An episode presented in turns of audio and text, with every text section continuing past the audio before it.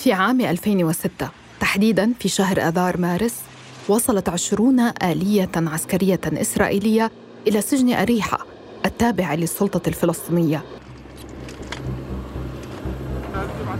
حاصرت المكان جرت اشتباكات متبادلة واقتحمت السجن. هدمت أجزاء منه وأخرجت الأسرى وهم عراة رافعين أيديهم خلف رؤوسهم واختطفت من بينهم الأمين العام للجبهة الشعبية أحمد سعدات وعددا من رفاقه واقتدتهم إلى مكان غير معلوم ليصبح فيما بعد أسيرا لديها منذ 17 عاما. الآن يعني كيف بده يكون أشكال نضال الانتفاضة على إيش؟ بدها تعتمد بدها تعتمد على النضال الجماهيري الديمقراطي بدها تعتمد على أشكال نضال الشعب المتنوع ولا ترتكز على المقاومة المسلحة. هذا طبيعة الظروف الملموسة هي اللي بتحدد. فمن هو أحمد سعدات؟ ولماذا اسمه من الأسماء الأساسية المدرجة في عملية التفاوض لتبادل الأسرى؟ بعد أمس من أثير الجزيرة أنا روعة أوجي. تنويه. هذه الحلقة جزء من سلسلة عن أبرز القيادات الفلسطينية المطالب بالإفراج عنها في صفقة التبادل المرتقبة.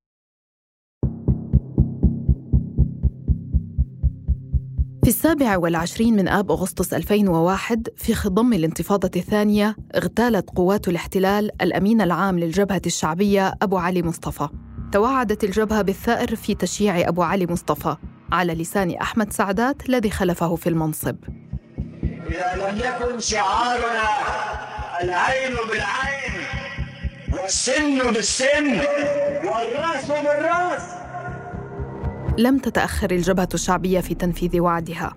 فبعد شهر ونصف تقريبا نفذت واحدة من أبرز وأكبر عمليات الاغتيال في صفوف الاحتلال. عملية كاتم الصوت كما تعرف قتلت فيها الجبهة الشعبية وزير السياحة الإسرائيلي رحب عام زئيفي في فندق حياة ريجنسي في القدس.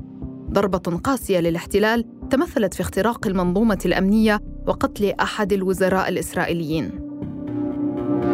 بعد اغتيال زئيفي وبعد اعتقال الأجهزة الأمنية الفلسطينية عددا من أفراد الجبهة الشعبية بتهمة الاغتيال طلب توفيق الطيراوي رئيس جهاز المخابرات في الضفة الغربية آنذاك من أحمد سعدات الحضور إلى أحد الفنادق في رام الله. ذهب سعدات إلى الفندق. لم يستمر اللقاء سوى بضع دقائق. وبعد اتصال من ياسر عرفات للطيراوي جاءت مركبات الأجهزة الأمنية الفلسطينية واعتقلت أحمد سعدات بحجة حمايته. كان أحمد عارف إنه في يوم من الأيام رح تدخل إسرائيل وتختطفهم من سجن أريحة وكان يفترض على السلطة ما توافق على هذا الحكي. وإذا بدهم يحموهم زي ما كانوا يقولوا المفروض يحموهم وهم خارج السجن مش يعتقلوهم عشان يحموهم. عبلة سعدات زوجة الأسير أحمد سعدات الأمين العام للجبهة الشعبية أهلا وسهلا بك. من لحظة اغتيال زئيفي إلى لحظة اعتقال سعدات كيف عشتم هذه المرحلة؟ بهذيك الفترة كان طبعا أحمد مطلوب وما كانش نام في البيت. يعني قعدنا يمكن شهر ما شفناه ولا التقينا معه. بعد شهر تقريبا كان أخوه الشهيد محمد إجا وأخذنا وقال إنه أبو غسان بده يشوفكم.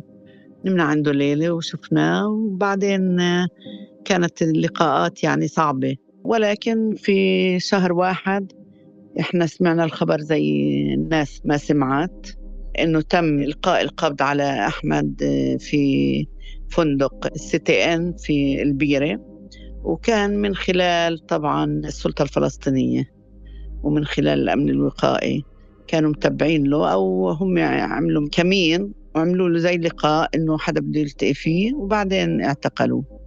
يعني قعد من شهر واحد لشهر ثلاثة عند السلطة الفلسطينية بسجن رام الله. في 30 ثلاثة تم اجتياح مدينة رام الله وصار الحصار على عرفات في المقاطعة وكان أحمد من ضمن الم... والرفاق الخمسة التانيين كانوا من ضمن الناس المحاصرين في رام الله. بعديها فجأة بنسمع بالأخبار إنه بده يتم تم اتفاق بين السلطة الفلسطينية وأمريكا وإسرائيل وبريطانيا إنه ينقلوهم إلى سجن أريحة. احتجز سعدات ورفاقه أربع سنوات في سجن أريحة الذي كان تحت رقابة أمريكية بريطانية وفي 2006 انسحب الأمريكان والبريطانيون فجأة. هو كان أحمد من أول يوم أصلا. يعني يقول ليش حطونا بأريحة وليش يعني السلطة؟ كان رافض اتفاق السلطة مع أمريكا ومع إسرائيل في إنهم يحطوهم في سجن أريحة. وعملوا لهم محاكمة صورية يعني محاكمة وحكموا الشباب إشي 20 سنة وإشي 18 وإشي 10 إيه، وأحمد طبعا ما ما تمتش محاكمته. يعني لأنه كان هو أمين عام يعني زيه زي أبو عمار كيف بده يحاكموا أبو عمار؟ ضل في سجن أريحة لمدة أربع سنين. فجأة في يوم من الأيام هيك ب 15 ثلاثة أنا في الشغل والولاد في الجامعات ولا هو إجا خبر إنه اجتاحوا أريحة. فبقول لي وكيل الوزارة عندنا كنت أشتغل في الحكم المحلي إنه هي اجتاحوا أريحة. قلت له عادي ما هم بيجتاحوا قال لي لا اجتاحوا السجن. قلت له شو؟ كيف أثرت عملية اختطاف سعدات ورفاقه من السجن على الشارع الفلسطيني وعلى العائلة في ذلك الوقت؟ وقتها اقتحام سجن أريحة كان يعني هيك حادثة يعني ما بنساهاش ولا أي فلسطيني طلعت الناس مظاهرات واحتجاجات في الشوارع وضل الاقتحام لمدة عشر ساعات تقريبا وضلوا يهدوا في السجن عبين ما وصلوا للغرفة اللي هم فيها طبعا هم رفضوا يسلموا حالهم. الشرطة الفلسطينية سلمت حالها وطلعت يعني عارية. بس الأسرى رفضوا يسلموا حالهم. فضلوا يهدوا في السجن لوصلوا للغرفة اللي هم فيها. وطبعا اعتقلوهم أو اختطفوهم من سجن أريحة طبعا للمسكوبيين. في 2008 حكمت المحكمة الإسرائيلية على سعدات بالسجن 30 عاماً بتهمة رئاسته تنظيماً سياسياً محظوراً وهو الجبهة الشعبية على حد تعبيرها. كان في اتفاق إنه هاي الأربع سنوات تحسب من أحكامهم. ولكن للأسف عندما ما أخذوهم الإسرائيليين واختطفوهم من أريحة وتمت محاكمة أحمد إيه، ما انحسبت الأربع سنوات راحت عليهم. أحمد ما كان عليه أي قضية. هو كان الاتهام أنه هو آه، وراء قتل زئيبي. لكن في محاكم إسرائيل اللي هو كان رافضها أحمد طبعا واللي ما كانش لا يوقف ولا ورافض أنه المحامي يترافع عنه. يعني ما ثبتت عليه قضية أنه هو وراء القتل لأنه الشباب اعترفوا أنه هم اللي آه، عملوا العملية وأنه أحمد ما دخلوا فيها. وما شاركش لا بالقرار ولا بالهذا لأنه الجناح العسكري آه، يختلف عن الجناح السياسي في الجبهة. كان الحكم يعني يفترض إذا بدهم شيء قانوني يفترض ينحكم من خمس لسبع سنوات على تنظيم يعني وقيادة تنظيم. ولكن تم الحكم على 30 سنة لأنه الحكم مش قانوني. الحكم يعني سياسي كان اللي هو هلأ يعني قضى منهم 17 سنة. طبعا ما قدرناش آه، نعمل استئناف ولا نعترض ولا أي شيء لأنه هو رافض المحكمة. هو عمره 70 محكوم 30 سنة. يعني أنا لما حكموه حسبت هيك. فقلت يا الله بده يطلع هو عمره 84 سنة يعني. بعد الاعتقال تمت معاقبة سعدات داخل سجون الاحتلال بالعزل الانفرادي وعدم زيارة المحامي له بل وحتى منع زيارة أهله له. في المسافة القصيرة بين سعادات وعائلته سجانون يتفننون في قهر كل من هو فلسطيني. أبلغت زوجته وابنه أنهما ممنوعان من زيارته. بعد تسع سنوات تمكنت زوجة سعادات وابنته صمود من رؤيته. تحبس عائلة سعادات أنفاسها بانتظار رؤيته. حرمت ابنته صمود من زيارته منذ أن اعتقلته قوات الاحتلال قبل تسع سنوات. صمود خذينا إلى تلك الزيارة الأولى للوالد بعد غياب طويل. زيارتي الأولى للوالد أنا طبعا ما بنساها. كانت بتاريخ 20 8 2015 هي كانت آه، بعد حرمان ومنع من زيارة والدي لمدة تسع سنين متواصلات. وصارت بعد أصلا نضال من الوالد. بأنه وقتها هدد بالإضراب على الطعام على أساس كان في حتى الزيارات تاعت العائلة أفراد يعني كانت والدتي وأخوي الكبير هم اللي بزوروا بحكم أنهم هوية مقدسية أما إحنا الضفة كنا ممنوعين. فكانوا كمان حتى يتقطعوا في موضوع الزيارة مرة يسمحوا مرة لا. فكان الوالد في حينها مهدد بإضراب مفتوح عن الطعام. عشان يستعيد حقه بالزيارة. فأجا موضوع إنه لا بدنا نسمح لك تزوره وهي كمان نسمح لحدا من أولادك بناتك اللي هي صمود إنها تزور لأنه كان علي منع أمني من الزيارة. فأنا وقتها في حينها كتبت فعلا للحلم بقية وهي كانت حلم لدرجة إني يعني أول ما شفت الولد يعني زغرتت. يعني هاي عمري ما بنساها إنه يعني هاي كانت ردة فعلي ردة فعلي الطبيعية والإنسانية. إنه يعني ألتقي في الولد أتعرف يعني أعيد هذا التواصل اللي انقطع قسري إني أرجع أتعرف على ملامحه وهو يتعرف علي يشوفني. يعني أكيد أنا كبرت بهذه الفترة آه تغيرت كثير شغلات في حياتي آه فهي كانت فعلا فعلا لليوم هي حلم بس كان قصير المده للأسف. كنت بتمنى دائما وأنا مروحة من الزيارة إنه أبوي يروح معي يعني هذا هذا الحلم البسيط. ودائما كنت لما بتخلص الزيارة أي زيارة سواء هاي الزيارة أو الزيارات الثانية يعني كنت هيك بشعر بغصة إنه يعني تركت الوالد في هذا المكان المظلم المسكر اللي هذا المكان اللي انت بتعرفيش شو عم بيصير جواه آه، بس انت بتلتقي بقاعة الزيارة بعد إجراءات آه، يعني مشددة من التفتيش وكذا. فدايما كنت بطلع بطلع بغصة من الزيارات إنه يعني عن جد تركت وراي الإنسان اللي بالنسبة لي كل شيء ما هي أخباره اليوم؟ هل تستطيعون زيارته؟ هل يعلم بتداول اسمه على لوائح المفاوضات؟ حاليا الوالد موجود في سجن ريمون ما في تواصل ولا بنعرف أي أخبار تحديدا بعد 7 أكتوبر واللي بيصير بالسجون. آه، بوصلنا معلومات كل فترة والتانية من أي حدا بيطلع بيكون عنده من خلال محاميين آخرين يزوروا آخرين طبعا. إحنا مش كتير بنعرف أخباره ولكن بنعرف إنهم هم حاليا يعني الأخبار الشحيحة اللي وصلتنا إنه هو حاليا بيعيشوا ظروف صعبة. حسب تعبير الوالد السجون رجعت لأيام ما قبل ال 67 وال 67 يعني بظروفها الصعبة. آه، بشكل عام هو أخباره منيحة معنوياته قوية طبعا زي ما هو كالعادة زي ما بنعرفه أنه دايما معنوياته قوية وصلبة بتتأثرش بهاي الظروف. بس طبعا يعني بحكم إنه الوالد آه، يعني حدا كبير بالعمر الواحد بضل قلقان بضل آه، على أعصابه إنه يتضرر ويتم الاعتداء عليهم. نعود إلى ما قبل الاعتقال. سعدات من مواليد عام 1953 في البيرة على أطراف رام الله. عائلته أصلا من قرية دير طريف وهجرت في النكبة. عبلة سعدات نعود إليك لنسألك عن المراحل الأولى لسعدات كيف تشكلت المسيرة السياسية والتنظيمية؟ أحمد يعني هو دخل المعترك السياسي كان صغير كتير. يعني كان عمره 16 سنة تقريبا. في أيام الأردن لما كانت الأردن قبل 67 كان يشارك بالمظاهرات يشارك بتوزيع المناشير كل هاي الشغلات. وبعدين التحق خلينا نقول بالقوميين العرب.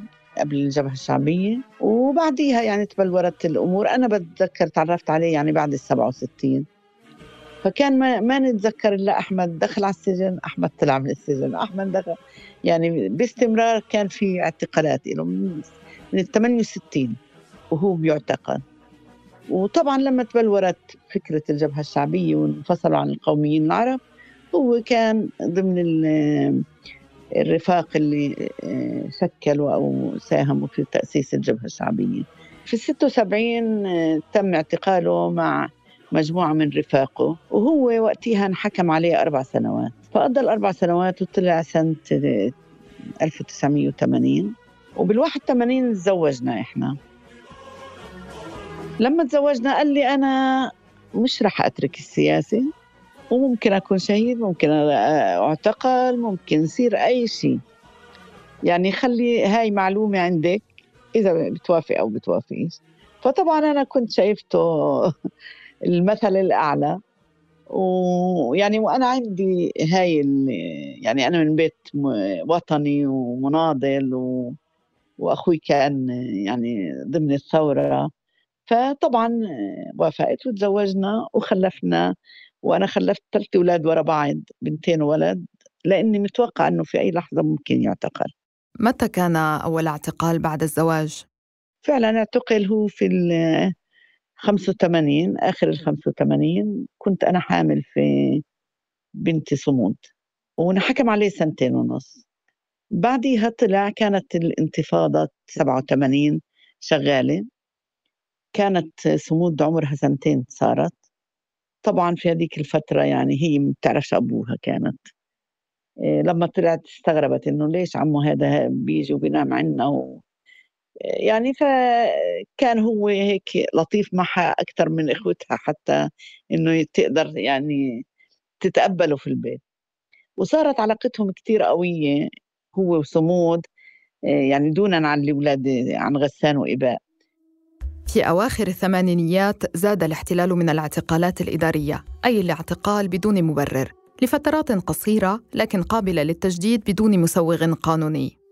ففي ال 88 أخذوه إداري في ال 89 أخذوه إداري يعني يقعد ست شهور مرات تسع شهور لغاية ال 91 بال 91 اختفى لأنه كان في حملة على الجبهة الشعبية بطريقة يعني كتير قوي وإنه إسرائيل بدهم يقضوا على كل قيادات الجبهة الشعبية. في 92 انمسك آه، بالصدفة وهو ماشي. طبعا أحمد كل اعتقالاته ما كان فيه ولا أي اعتراف. ما أخذوش منه في حياته ولا أي اعتراف.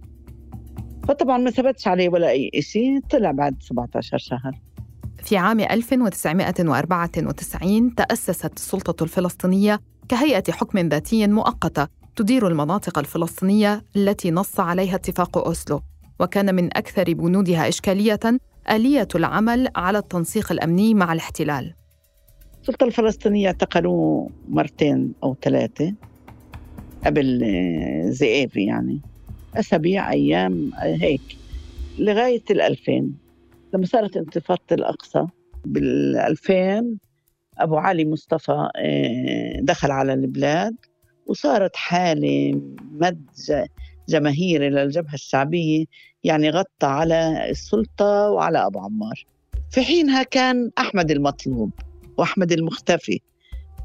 فجأة في يوم ولا بنسمع إحنا انفجارات لهم بيقولوا استشهد أبو علي مصطفى. وبعدها طبعا تم انتخابه كأمين عام.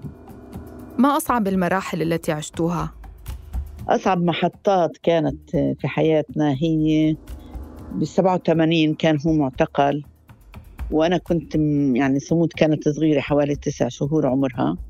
وتم اعتقالي. وضلوا الأولاد الصغار ثلاثة يعني غسان وإباء وصمود مع ستهم اللي كان عمرها حوالي 90 سنة. وطبعا أخوي والرفاق كانوا بس إنه ضلوا لحالهم باعتبار في البيت. فكانت هاي من أصعب مراحل التحقيق لأنه كان في وقتها التهمة إنه في أسلحة وما أسلحة وهيك. فتعاملوا معنا البنات مش زي البنات تعاملوا معنا كأنه شباب. كان التحقيق قاسي جدا يعني واقف في حينها. تكررت هاي في 2003 لما كان في سجن أريحة هو. أنا كنت طالعة البرازيل أشارك في مؤتمر فاعتقلوني عن الجسر.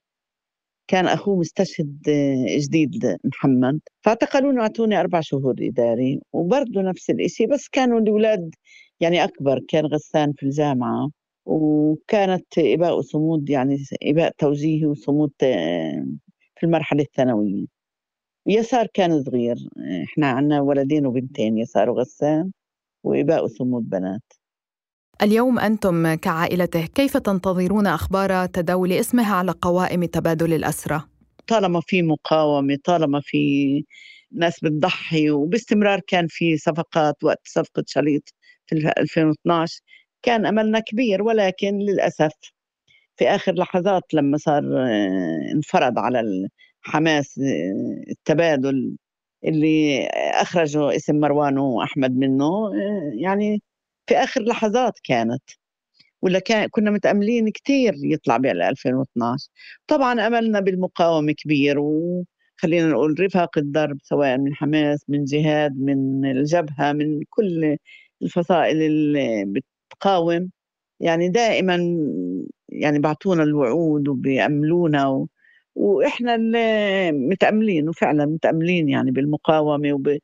ولكن إجت يعني نتيجة تضحيات كبيرة ودم يعني مغمسة بالدم زي ما بقولوا إذا بده يكون في صفقة تبادل وعشان هيك إحنا مش رح نرضى بالقليل المفروض يصير فعلا تبييض للسجون على الأقل على الأقل. آه، بالنسبة للخسائر والتضحيات اللي قاموا فيها أبناء شعبنا في غزة.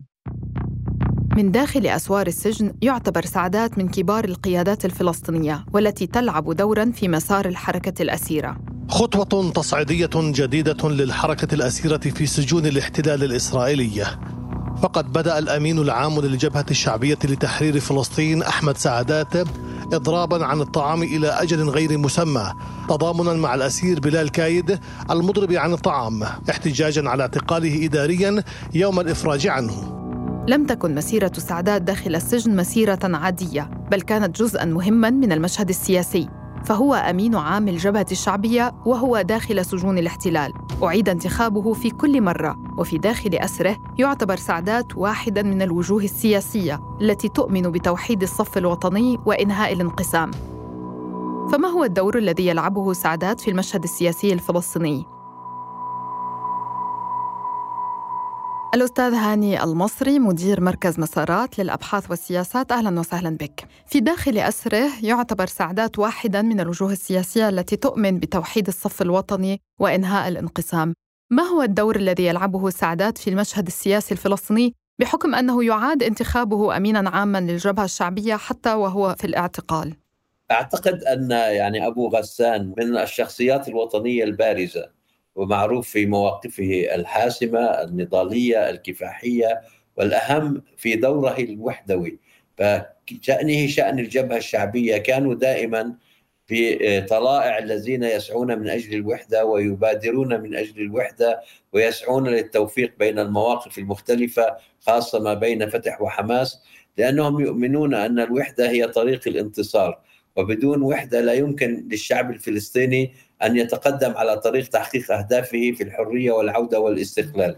بعد السابع من أكتوبر وبعد الحديث عن صفقة تبادل الاسرى تم ترديد اسم سعدات للإفراج عنه وهو الذي رفض في عام 2014 الإفراج عنه ضمن عملية المفاوضات التي كانت دائرة بين السلطة الفلسطينية وإسرائيل بإشراف أمريكي وأكد أنه سيوافق على إطلاق سراحه في صفقة خطف جندي إسرائيلي وليس مقابل استمرار إسرائيل بالاستيطان. لو نريد أن نتحدث عن أهم الأفكار التي يؤمن بها سعدات في المشهد الوطني الفلسطيني كيف يمكن أن نلخصها؟ أول شيء لازم نذكر انه هو صاحب يعني قول بعد اغتيال يعني الأمين العام السابق للجبهه الشعبيه أبو علي مصطفى هو الذي تعهد في خطاب علني بأن يثأر له وأن ينتقم له. وقال يعني عبارته المشهورة العين بالعين والسن بالسن والرأس بالرأس. وموقف آخر عندما يعني تم يعني القبض عليه من قبل قوات الاحتلال من سجن أريحة قامت قوات الاحتلال إذا تذكرين بتعرية المعتقلين آه، من ملابسهم وإهانتهم. فهو رفض طبعا هذا الإذلال تماما ولم ينطبق عليه ما انطبق على الآخرين. أيضا رغم وجوده في السجن يتواصل مع رفاقه ومع بقية الفصائل بداخل السجن وخارجها في ممارسة دوره كأمين عام لأنه هو كما تعرفين لم يمارس دوره كأمين عام وهو حر إلا عام واحد وكل الفترة الأخرى كانت يعني بالسجن. وإذا جمعنا عدد السنوات التي اعتقل فيها يعني بما فيها الاعتقال الأخير تصل إلى حوالي 30 عاما. وهذه مسألة مش معروفة كثيرا. كأنه اعتقل بس يعني الاعتقال الأخير بعام 2006 لا هو معتقل منذ زمن بعيد.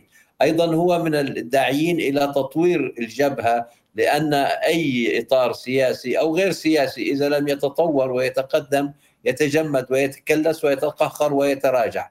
برأيك خروج سعدات ورفاقه الأسرى خاصة مروان البرغوثي وعبد الله البرغوثي هل سيغير المشهد الفلسطيني ويعيد فعلا ترتيب البيت الفلسطيني؟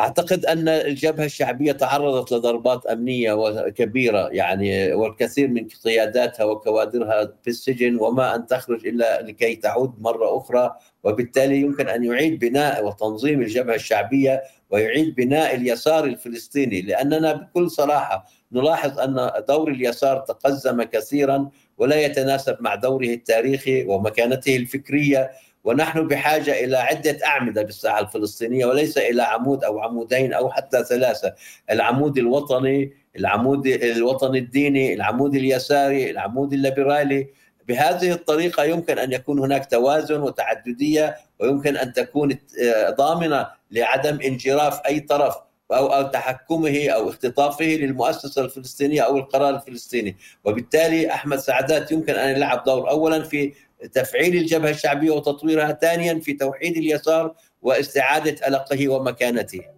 مسيرة سعدات مسيرة نضالية ولديه الشعبية في الشارع الفلسطيني والتأثير كذلك. إحنا مشروعنا الأساسي بيقوم على بلورة يعني كتب يساري ديمقراطي بيكون يعني بشكل زاوية المثلث في المجتمع الفلسطيني. في كتب إسلامية رؤية إسلامية وبرنامج إسلامي وفي رؤية للبرجوازية الفلسطينية قبل السلطه بتمثلها يعني قيادة حركة فتح وإحنا بنحاول بكل جهودنا إن نبلور إطار لكتب يعني ديمقراطي يساري يقود التيار الثالث الموجود بين فتح وبين حماس في المجتمع الفلسطيني. حتى نتحدث عن انتفاضة ثالثة يعني لازم تكون الانتفاضة الثانية انتهت يعني هل من الممكن أن توافق إسرائيل على إطلاق سراحه في عملية المفاوضات؟ وهل سيكون متواجدا بالضفة أو تتوقع أن يكون هناك أمر بإبعاده؟ المقاومة ستصر على معادلة الكل مقابل الكل وستصر بشكل أكبر على القادة المعتقلين ووضعتهم على رأس يعني القائمة وبالذات يعني مروان وأحمد سعدات هما والبرغوثي عبد الله وكل المعتقلين يعني. وبالتالي إسرائيل يمكن ان تتملص من من خلال الإصرار على إبعادهم إلى خارج فلسطين أو إلى غزة. يعني هذا كان يتردد في فترات سابقة ويمكن أن يطرح مرة أخرى. ولكن أعتقد مصير المعركة هو الذي سيحدد الشروط التي يمكن أن تحصل عليها المقاومة في أي صفقة تبادل اسرى وبدون إطلاق سراح القادة سيكون هذا يعني نقصا كبيرا لا أعتقد أن المقاومة ستقبل به. أحمد سعدات أو أبو غسان اليساري الذي يتخذ من الفكر نهجا ومن الإنسانية وسيلة هكذا يصفه رفاقه في السجن وعائلته. لم تغيره المناصب ولم يفكر في نفسه بمعزل عن الآخرين. يستقبل الأسرى الجدد ويودع آخرين فهل سنشهد لحظة الوداع لسجن سرق من عمره الكثير؟ ومتى ينتصر الأسير على سجانه وينال الحرية؟ بعد أمس من أثير الجزيرة تابعونا عبر كافة منصات البودكاست وأرسلوا لنا أسئلتكم ومقترحاتكم في التعليقات عبر حسابات أثير على مواقع التواصل الاجتماعي دمتم بخير ونلتقي بعد أمس